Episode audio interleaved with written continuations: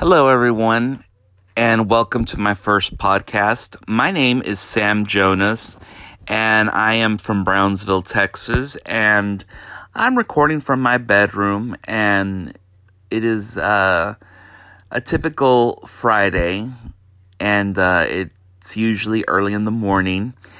And uh, so, welcome to my first podcast, and uh, I just want to start off by saying, um, first off, good morning. And um, let me tell you a little bit about myself and a bit of a, about the background of what I'm going to be bringing and distributing to this channel.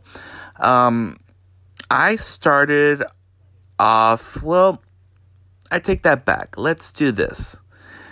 Let me give you a little bit of a biography about myself. Uh, those of y'all who are wondering, well, who's this Sam Jonas? You know, where did Sam Jonas come from? Uh, what is Sam Jonas about? Those are all the questions that everyone always wants to ask firsthand when someone just pops up out of nowhere, out of the face of the earth. And, um, well, simply said, um, as I said, my name is Sam Jonas. I'm from Brownsville, Texas.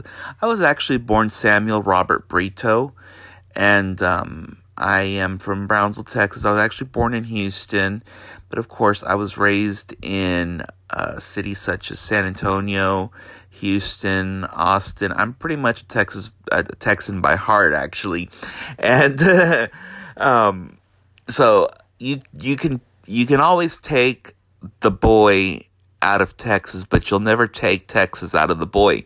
So anyhow, um, I grew up in Brownsville, Texas, most of my life, though, and um, I've been working since I was about six years old. Uh, it started on a um, on a Saturday morning. My grandfather owned a paint store, and I um, I got paid with cookies and cokes to go and help him uh, vacuum the store on a Saturday morning. And of course, you know, to a six year old, you know, cookies and cokes was great. And then, you know, eventually, you know, on Fridays, you know, it was time to go to school. You know, he'd give me a dollar to buy ice cream, you know, for going and working with him at the store. And of course, I'd still get paid on Saturday with cookies and Coke. So eventually, you know, this turned into a good work ethic. And that year, his business went bankrupt when the peso devaluated and they um, they had to close the paint store. And I um, still went to work with him. We would go and install mini blinds at customers' houses uh, out of the back of his uh, 82 Ford Crown Victoria. I remember, you know, we would, I'd go help him unload carpet, uh, bind carpet, which is actually putting the the tape on the outer edge of the carpet. Um, lots of things. I've also done air conditioning work. So anyhow, um, one of the things that I developed was a great work ethic. So, and this work ethic actually took me into my teens. You know, I started cutting yards, uh, washing cars, and all this good stuff. So now that I've um, gotten into my teen, you know, as I got into my teens, you know, I was washing cars, cutting yards, um, painting bedrooms by this time. And so I've I've done a lot of hard work in life. And then, you know, by the time I was 18, I settled down. I got a job at the movie theater. Then I went to go work for several retail companies. And eventually, when I was 22, I landed a job in the hotel business.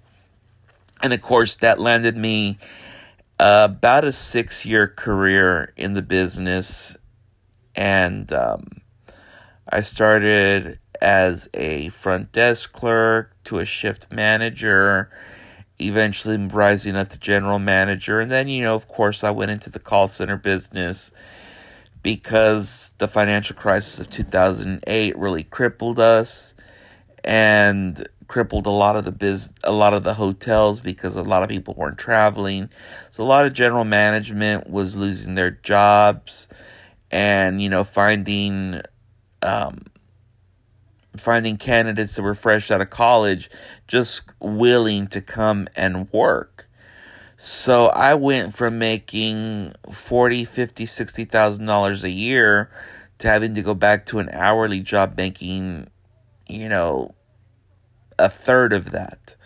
So it was just like whoa. So then i went back to school and I was like, okay, let's try to pursue counseling again. So I was trying to pursue being a counselor because I noticed I had this gift with many freshmen at this point. And by this time I'm already about 29 years old.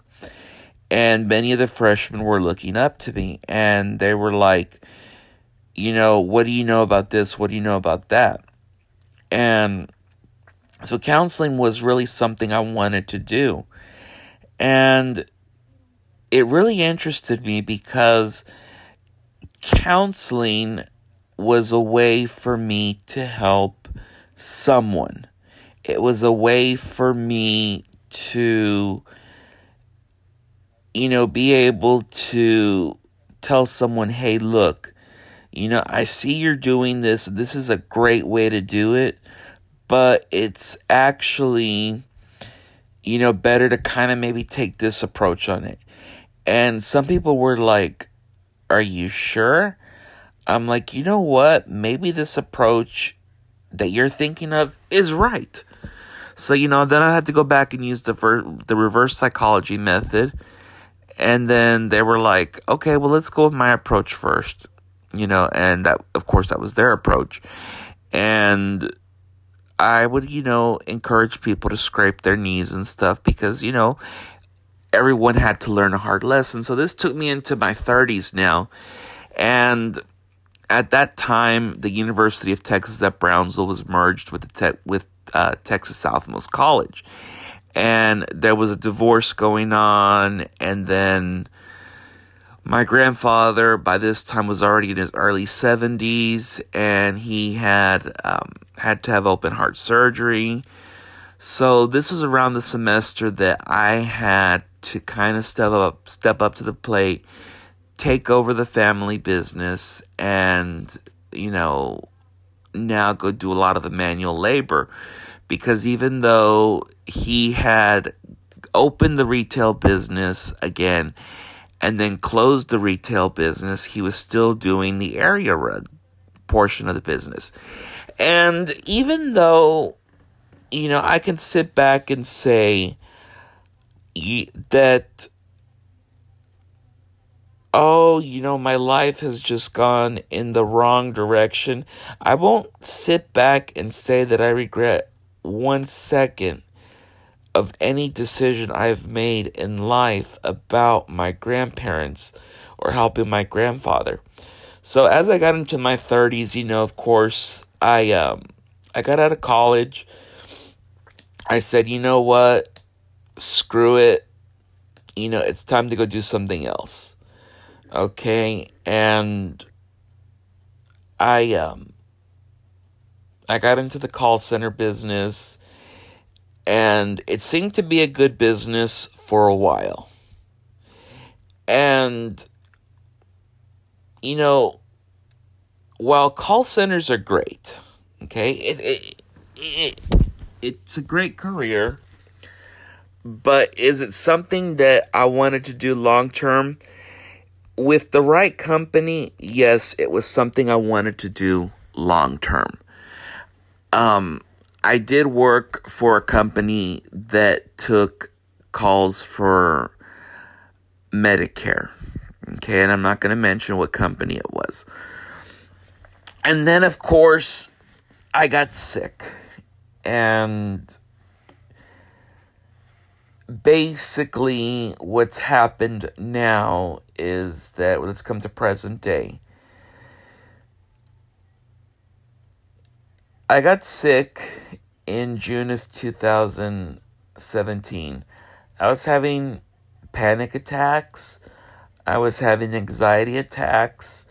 I was having nervous breakdowns. It was like getting to a point where I was just like getting stressed out about going to work. And I was like, you know, I'm not having, I'm not doing well at work. I'm getting sick just going to work. I'm coming home. I was putting my head in a pillow. I was crying. I was taking my medications, you know, my my psychotropic medications just to keep myself numb at night. You know, I'd wake up, I'd go have breakfast. I mean, I was just literally keeping myself fed. I was keeping myself medicated and I was keeping myself hydrated just so I didn't have to feel anything. And this job made me sick. And you know, most of the calls were we had I had elderly people calling in because they had all these medical concerns.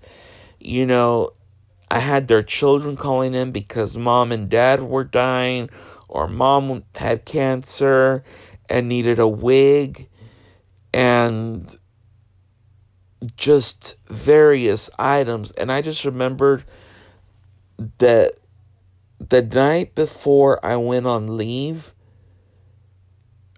I had the worst night. And I just remember that I left work crying. And now that I think about it, it was just like, you know, that night was like one of the nights that, like, I really thought to myself, like, do I really want to do this forever? So now that I um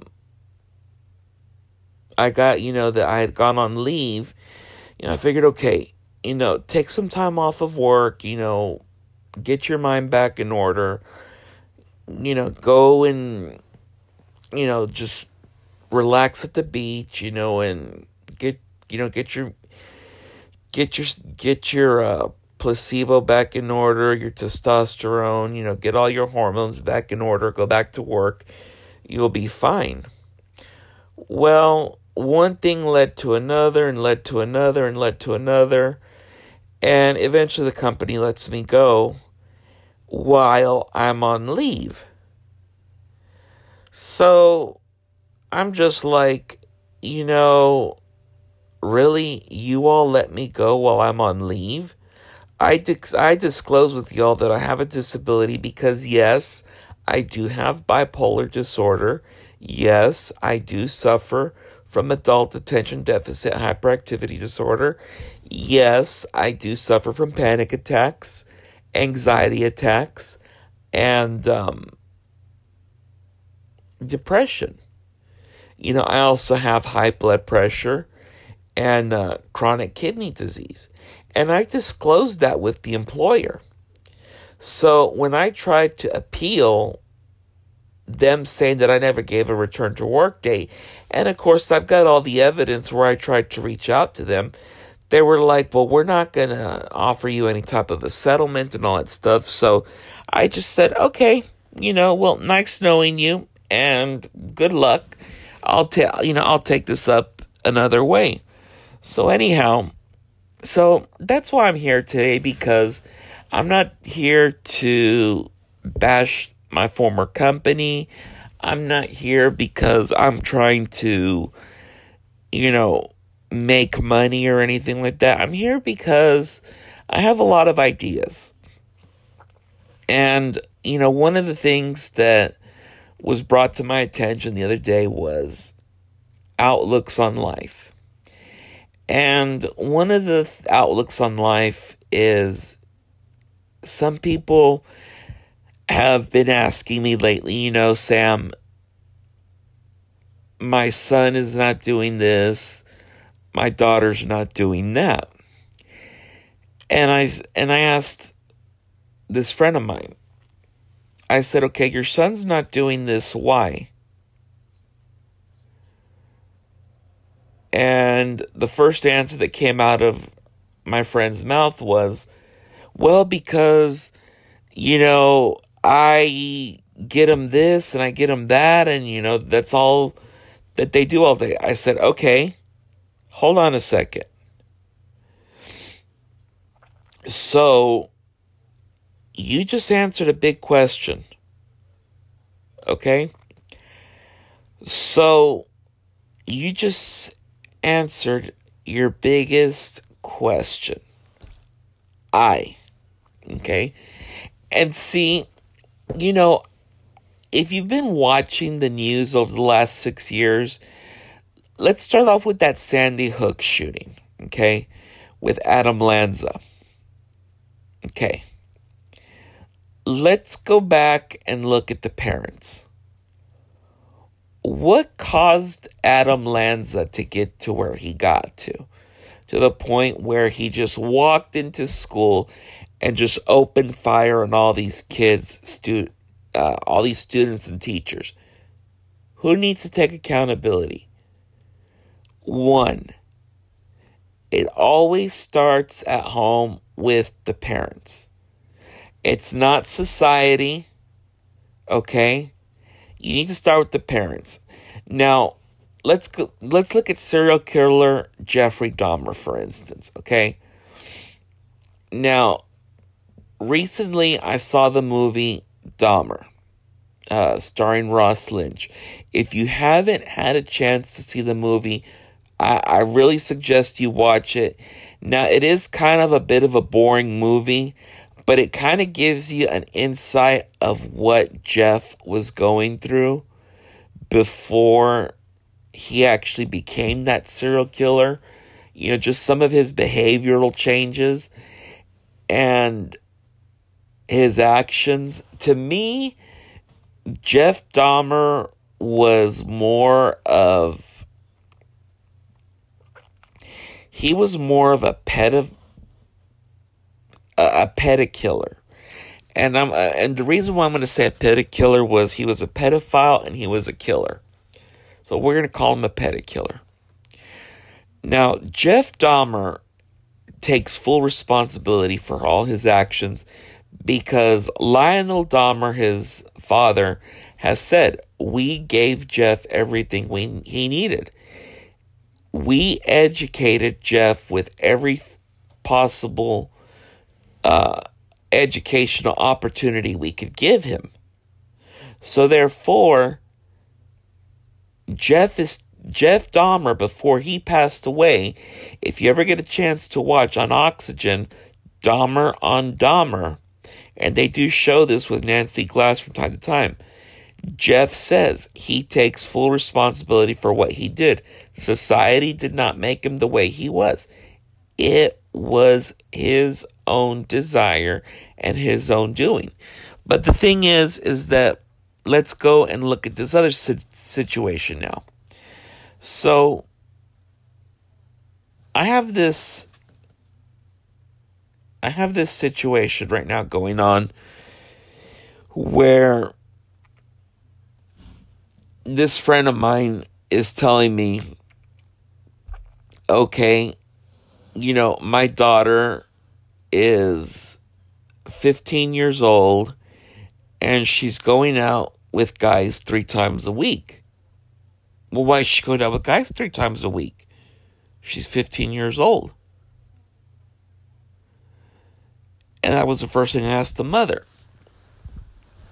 And the mother tells me, well, it's because, you know, when I was 15 years old, I was going across to Matamoros, which, by the way, Matamoros is the sister city of Brownsville, Texas, on the Mexican side in the, in the Mexican state of Tamaulipas. And of course, the drinking age in Matamoros is 16. So you can go with like three or four dollars to Matamoros, get drunk on during the week at 16. Now, did I do that as a young kid? Of course. Okay. any young, any of us did that on any given day of the week. But the problem is, is that it's getting so out of hand now that, like, you know, with all these, you know, Nintendo games and podcasts, I'm sorry, not podcasts, but, you know, social media and stuff, nobody wants to do anything. So she went up to her daughter and asked the daughter to do her laundry. And the daughter's like, Mom, I don't know how to do laundry. And she was like, Well, you're 15. Haven't I taught you anything? And she was like, No, but I gotta go. My, my girlfriends are waiting for me. So the mother goes to the front door and slaps her in front of all her friends. Well, first of all, I mean, that's just not appropriate parenting. And second of all, that's just not appropriate behavior for a 15 year old. Okay. I know that by the time I was 12, I was already washing my own laundry. I was already driving a car. I was already cutting the grass on Saturday mornings without having to be told. Of course, I grew up in a very different generation. But anyhow, that's just one thing that happens is that you know kids today are not taking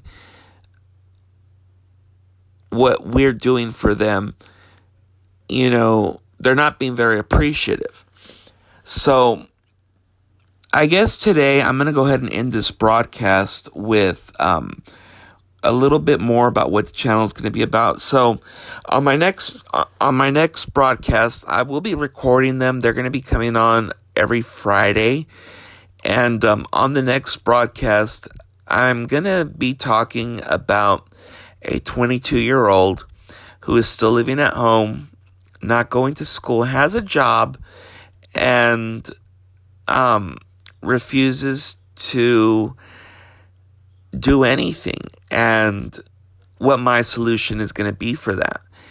And um, we'll talk about that next week on the podcast.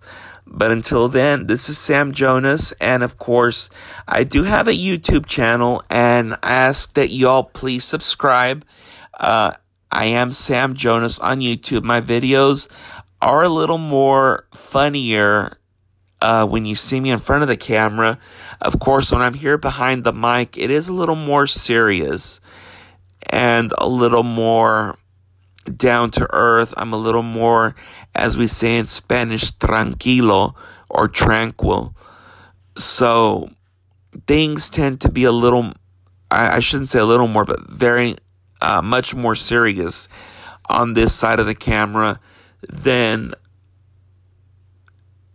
or I shouldn't say on this side of the camera, but they tend to be a little more serious on this side than they are when I'm in front of the camera. So I just want to take a minute to say um, I want to thank everybody so much for coming by today and listening to my podcast. Again, uh, they are broadcasted every Friday, and um, I will be inviting special guests from time to time. Uh, next week, uh, I will be recording um, inside the barber shop where I um, normally cut my hair. Of course, you know, I am a barber in training as well myself right now. And uh, that barber shop is where I will also be working once I um, finish my uh, schooling. And I'm also very grateful to my best friend Chino, who is that barber.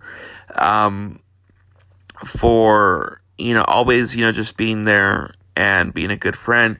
And by the way, and for all my Brownsville, Texas listeners, uh, I know um, those of y'all who are listening, please do not forget to go by Chino's Barbershop at 1200 Central Boulevard, Suite A2 in Brownsville, Texas. And you can give them a call at area code 956 465 6435. Let them know that you heard this on the podcast by Sam Jonas. And um, that way, you can, um, that way, you know, we'll know that this podcast is getting out there. But until then, it's been fun and I hope to hear from y'all next week. Also, if y'all have any questions you'd like to ask me, uh, please uh, send them through my voice message. Thank you, and y'all have a great, great week.